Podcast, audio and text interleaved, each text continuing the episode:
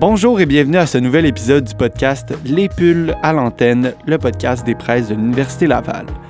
Mon nom est Félix Duchesne, je suis animateur à la radio de Chiz et aujourd'hui, je m'entretiens avec Nicole Malenfant, celle qui a écrit Routine et transition en service éducatif. Ça s'adresse aux éducatrices et éducateurs en CPE, en garderie, en SGMS et en maternelle 4 et 5 ans. C'est une quatrième édition revue et augmentée et on en jase justement avec l'autrice. Bon podcast! Donc, je suis maintenant présentement avec Nicole Malenfant, celle qui a écrit Routine et transition en service éducatif. Euh, bonjour, Madame Malenfant, vous allez bien? Oui, bonjour. Oui, merci. Je vais très bien. Oui, bien, euh, je voulais qu'on jase euh, aujourd'hui, puisque cet ouvrage qui sert euh, évidemment aux, aux, personnes qui travaillent dans le milieu de l'éducation, puis on sait à quel point en ce moment on en a besoin de ces personnes-là. Vous leur donnez des trucs. On va passer à travers finalement les sujets que vous abordez sur, sur dans, dans, cette œuvre finalement. Mais avant toute chose, j'aimerais vous demander c'était quoi votre, votre but en écrivant cet ouvrage-là? En fait, il s'agit d'une quatrième édition. Euh, la première édition a été publiée en 2002, donc euh, là en 2021, on est avec la quatrième édition et euh, la profession comme telle a tellement changé, mhm. l'évolution est, est, bien au cœur de nos préoccupations, encore plus maintenant.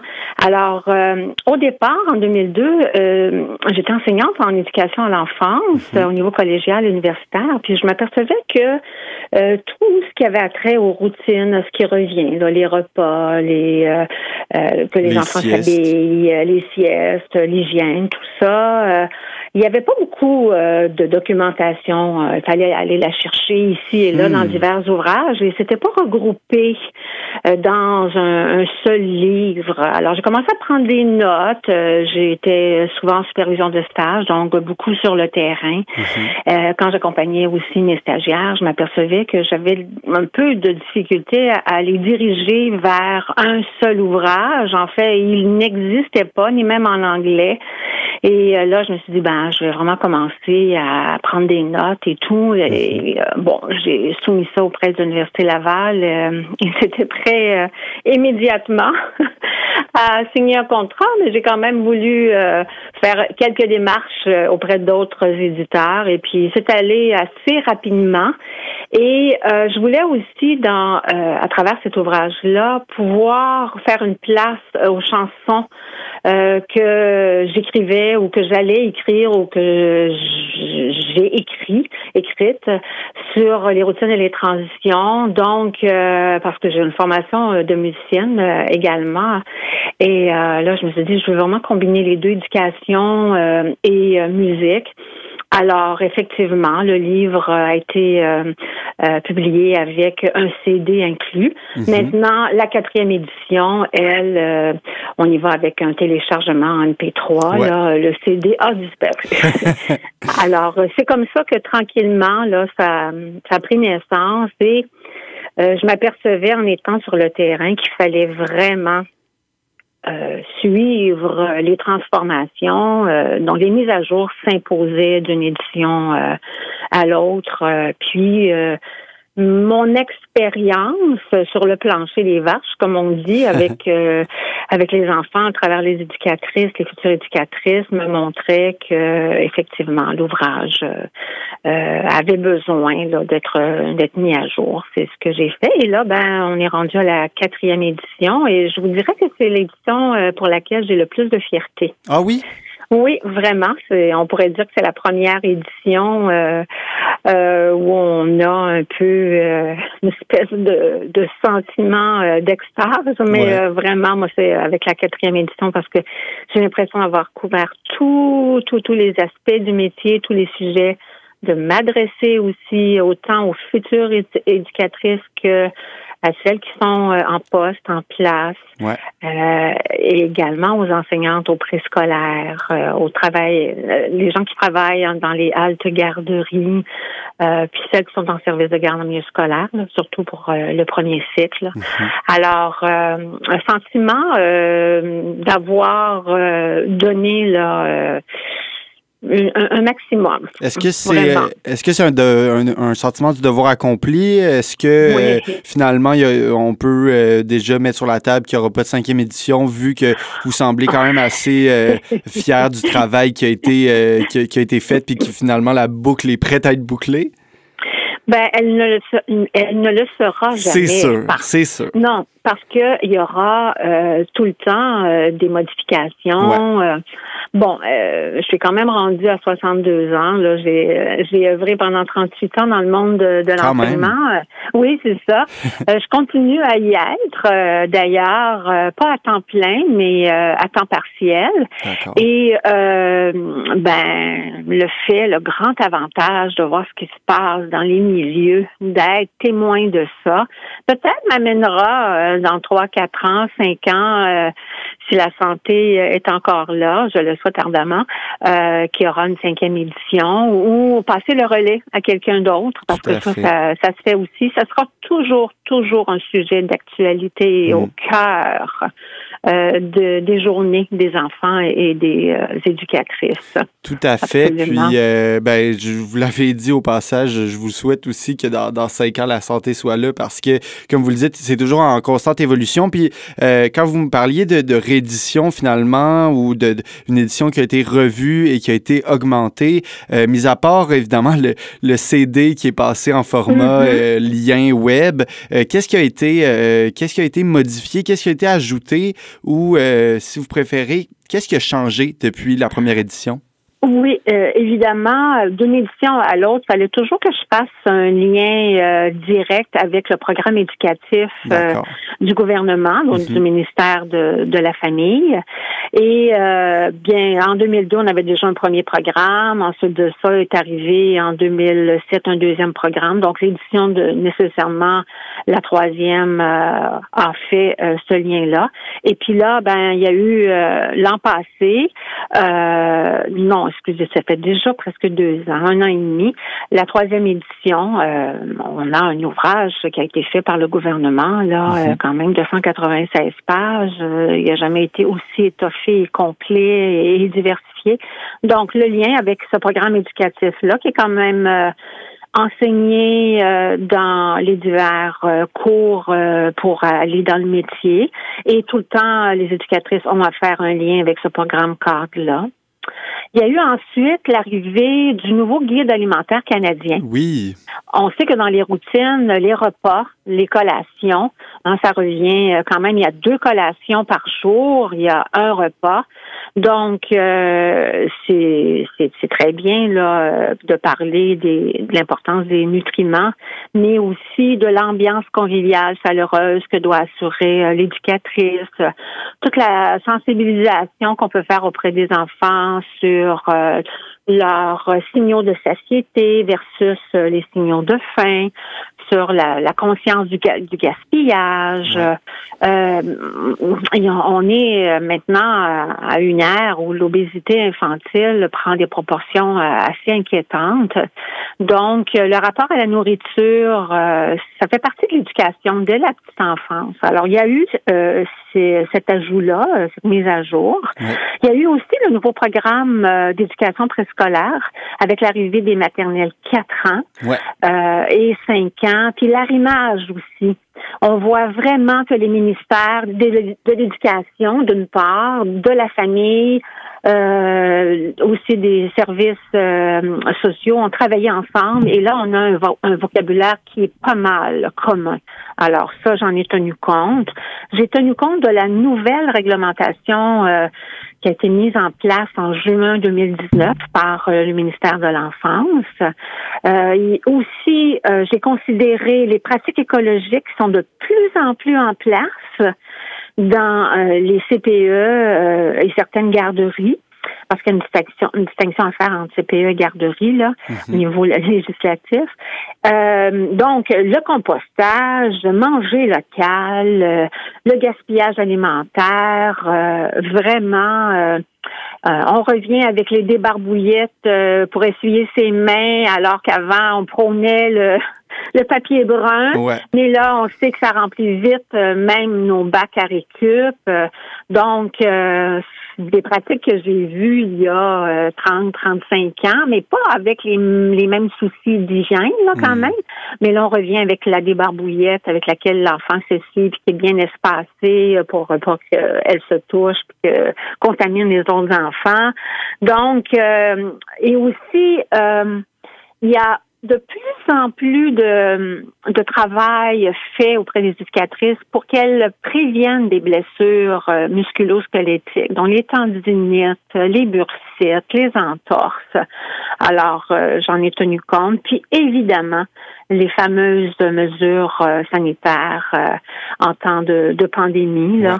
je les ai intégrées sans non plus voir ça comme quelque chose qui allait être euh, tout le temps dans le temps, là. Mhm. Mais quand même, qu'est-ce qu'on fait? Puis quand il y a des, des épidémies là, euh, de gastro, puis de conjonctivite euh, en, en, garderie, en CPE, ben qu'est-ce qu'on fait? Là? Lavage de mains, nettoyage, désinfection. Donc, ça fait pas mal le tour là, de ce qui a dû être modifié et, changé. Et je vous dirais aussi les connaissances en termes de neurosciences affectives et cognitives. On en connaît tellement plus sur le cerveau de, du jeune enfant maintenant. Et il y a des résultats de recherche absolument extraordinaires qui nous montrent encore plus que jamais comment les premières années de la vie euh, sont euh, d'une importance cruciale pour euh, le développement de l'enfant et pour son futur également. Ben justement, je voulais je voudrais apporter cette sphère-là, mais juste avant, je trouvais ça intéressant à quel point plus la technologie et plus le temps avance, les connaissances deviennent de plus en plus pointues, puis même il y a des vieilles habitudes qu'on croyait passer date entre guillemets, puis qui reviennent parce que soit comme vous l'avez dit avec la débat c'est plus écologique que d'utiliser tout le temps du papier. C'est assez intéressant de voir ça un peu. J'aurais envie de faire un parallèle avec les modes que euh, finalement ça passe date puis ça revient. Les gens euh, trouvent que ça a plus d'allure, mais évidemment en, éducation c'est plus euh, c'est il y, a des y a des raisonnements derrière des habitudes qui sont prises ou qui sont reprises. Oui. Juste j'ai un autre bel exemple par rapport à ça, c'est l'utilisation de la technologie pour mhm. communiquer avec les parents. Oui. Alors, il y a beaucoup les tablettes. Euh, il y a beaucoup, euh, il y a même plusieurs entreprises qui offrent des plateformes pour euh, pouvoir envoyer photos, commentaires et tout. Et là, on s'aperçoit que, ben, c'est sûr que la pandémie qu'on vient de, de, de, de traverser n'a pas aidé, mais on, on s'aperçoit que rien ne pourra remplacer le fameux entretien verbal quotidien. Évidemment. Alors, écrire, c'est bien beau, mais se parler, euh, c'est drôlement fondamental. Alors, euh, il y a des constatations qui se font, puis je pense que c'est la recherche de l'équilibre qui euh, se trouve au cœur des prises de décision ou en tout cas des bonnes intentions. Tout à fait, parce que évidemment, on est arrivé avec des moyens technologiques qui nous permettent de, de communiquer, mais comme vous l'avez dit, euh, regarder quelqu'un dans les yeux, ça n'a pas de prix, ça, ça, permet de comprendre bien des affaires. Ah, c'est incroyable. Hein? on, le sait, hein, des fois, on reçoit un texto, on se dit, mais mon Dieu, cette personne a l'air de mauvaise humeur, ou est en train de parler de mon fils comme étant euh, quelqu'un d'absolument euh, détestable. Mais non, mais non, c'est, je vais dire la même chose en personne, puis avec mon expression euh, faciale, euh, le parent va bien voir qu'il mm. va, pouvoir poser des questions aussi. Là. Donc, euh, bien sûr, il y a, y, a, y a tout ça. Puis, ce, livre-là, non, seulement était comme attendu d'une certaine façon, parce que, comme je vous disais précédemment, il n'y avait rien qui rassemblait toutes les informations. C'est c'est 40 à 80% des moments de vie, hein, les routines et les transitions de petite enfance. C'est incroyable. Et euh, ben, il faut y accorder toute leur importance. Mhm. Tous les apprentissages que les enfants font à travers euh, justement le lavage de mains, le mouchage de nez, apprendre à se moucher le nez, euh, c'est pas on vient pas au monde avec ça là. Évidemment. apprendre à bien se tenir à table, comment aussi s'habiller, enlever ses vêtements, l'apprentissage de la propreté.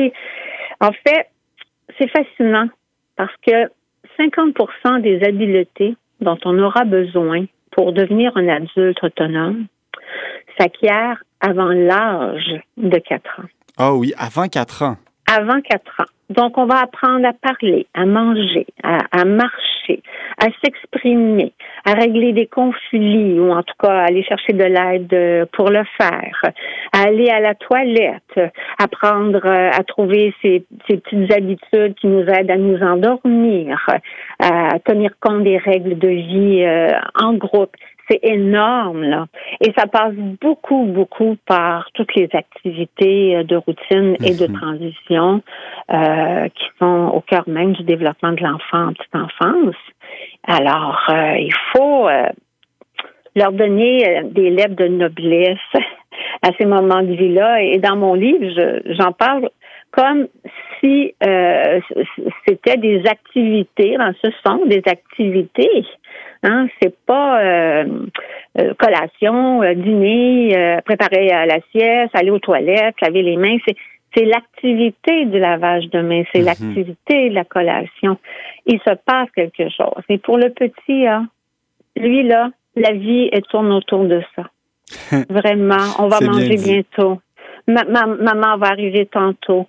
Euh, papa est venu me reconduire. Il m'a fait un câlin. Il y avait un petit rituel pour euh, faciliter le, départ que l'éducatrice euh, a facilité dans son application. Tout se passe principalement. Le langage, hein?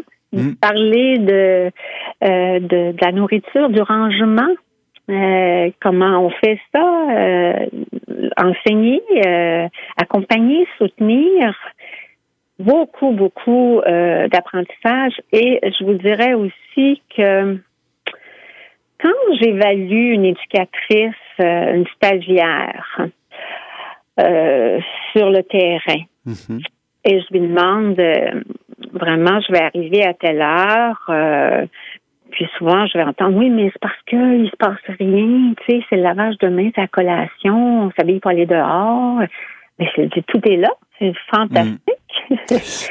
ouais. Alors, on, voit que l'éducatrice, là, euh, toutes ses qualités et compétences professionnelles euh, vont beaucoup euh, se dévoiler à travers la mise en place de ces moments de vie-là. Beaucoup, beaucoup.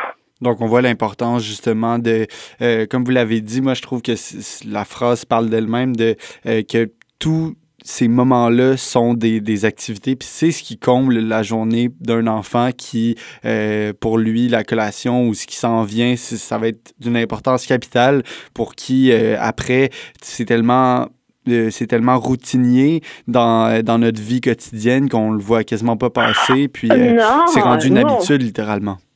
Nous, on est sur le pilote automatique. Exact. Et d'ailleurs, euh, notre rapport à la routine, parce que ce mot-là est quand même assez péjoratif, hein? Euh, d'ailleurs, oui. Euh, ben oui. le, le, livre a été, il est disponible en Europe, en Europe francophone, là, ben, en fait dans tous les pays francophones, mhm.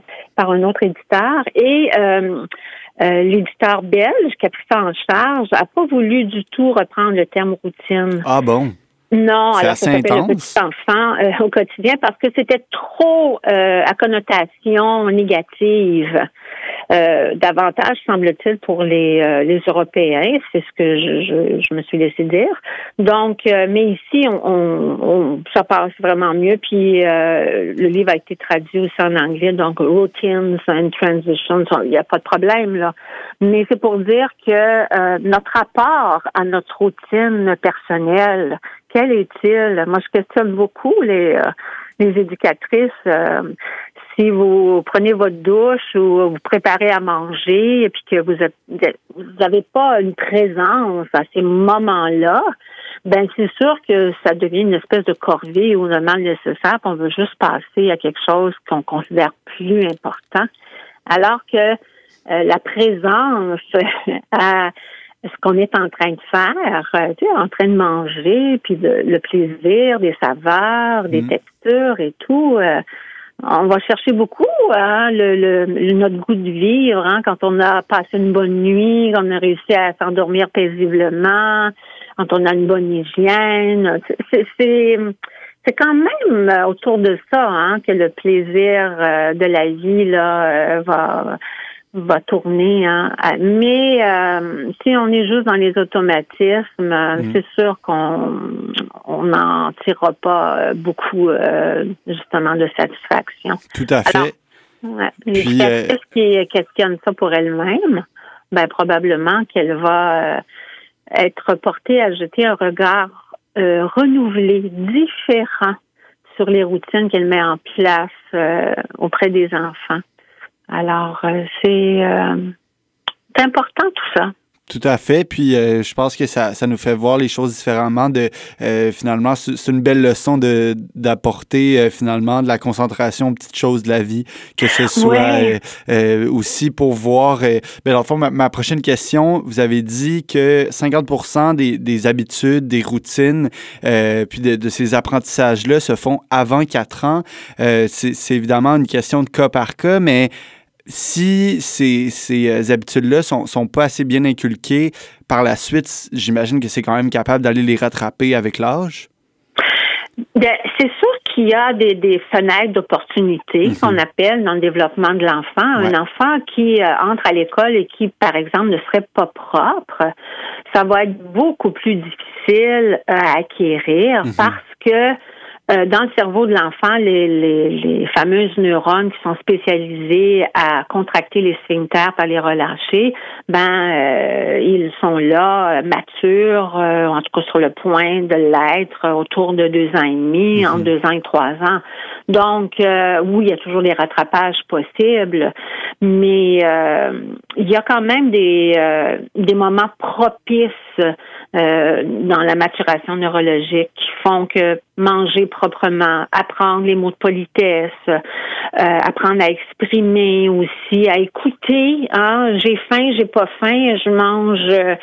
Euh, je mange parce que j'ai faim ou qu'on me le dit ou qu'on mm. menace qu'il n'y aura pas de dessert ou que tu sais c'est tout ça euh, change beaucoup là hein, on voit presque plus ça mais je l'observe encore malheureusement là mais le cerveau est tellement plastique, hein, on en parle dans les neurosciences, la plasticité cérébrale, que plus euh, on est dans euh, le, la zone de développement idéal, ben plus l'apprentissage hein, se fait naturellement et de manière agréable et va vraiment s'intégrer, hein, prendre forme.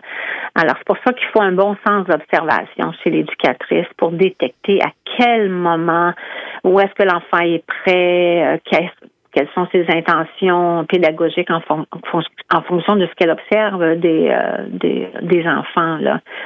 Alors, euh, oui, le rattrapage, euh, je vous dis pas en, tout point, parce qu'un enfant à 6 ans qui aura jamais euh, appris à parler, hmm. ça va être très difficile de rattraper le manque à gagner. Souvent, ça vient avec un problème de développement. Là. Hmm. Mais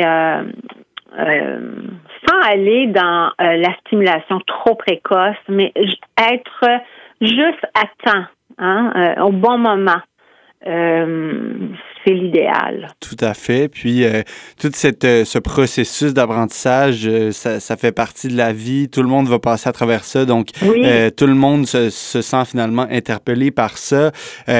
pour conclure, Madame Malenfant, je, je voulais que vous m'expliquiez aussi qu'est-ce que ça signifie finalement pour vous, symboliquement, d'avoir écrit et réécrit, réédité cet ouvrage qui, comme vous l'avez dit au début de notre entretien, il n'y en avait pas de documentation, que ce soit en anglais ou en français, sur euh, ces processus d'apprentissage de routine et de transition. Mm-hmm. Euh, qu'est-ce que ça signifie pour vous?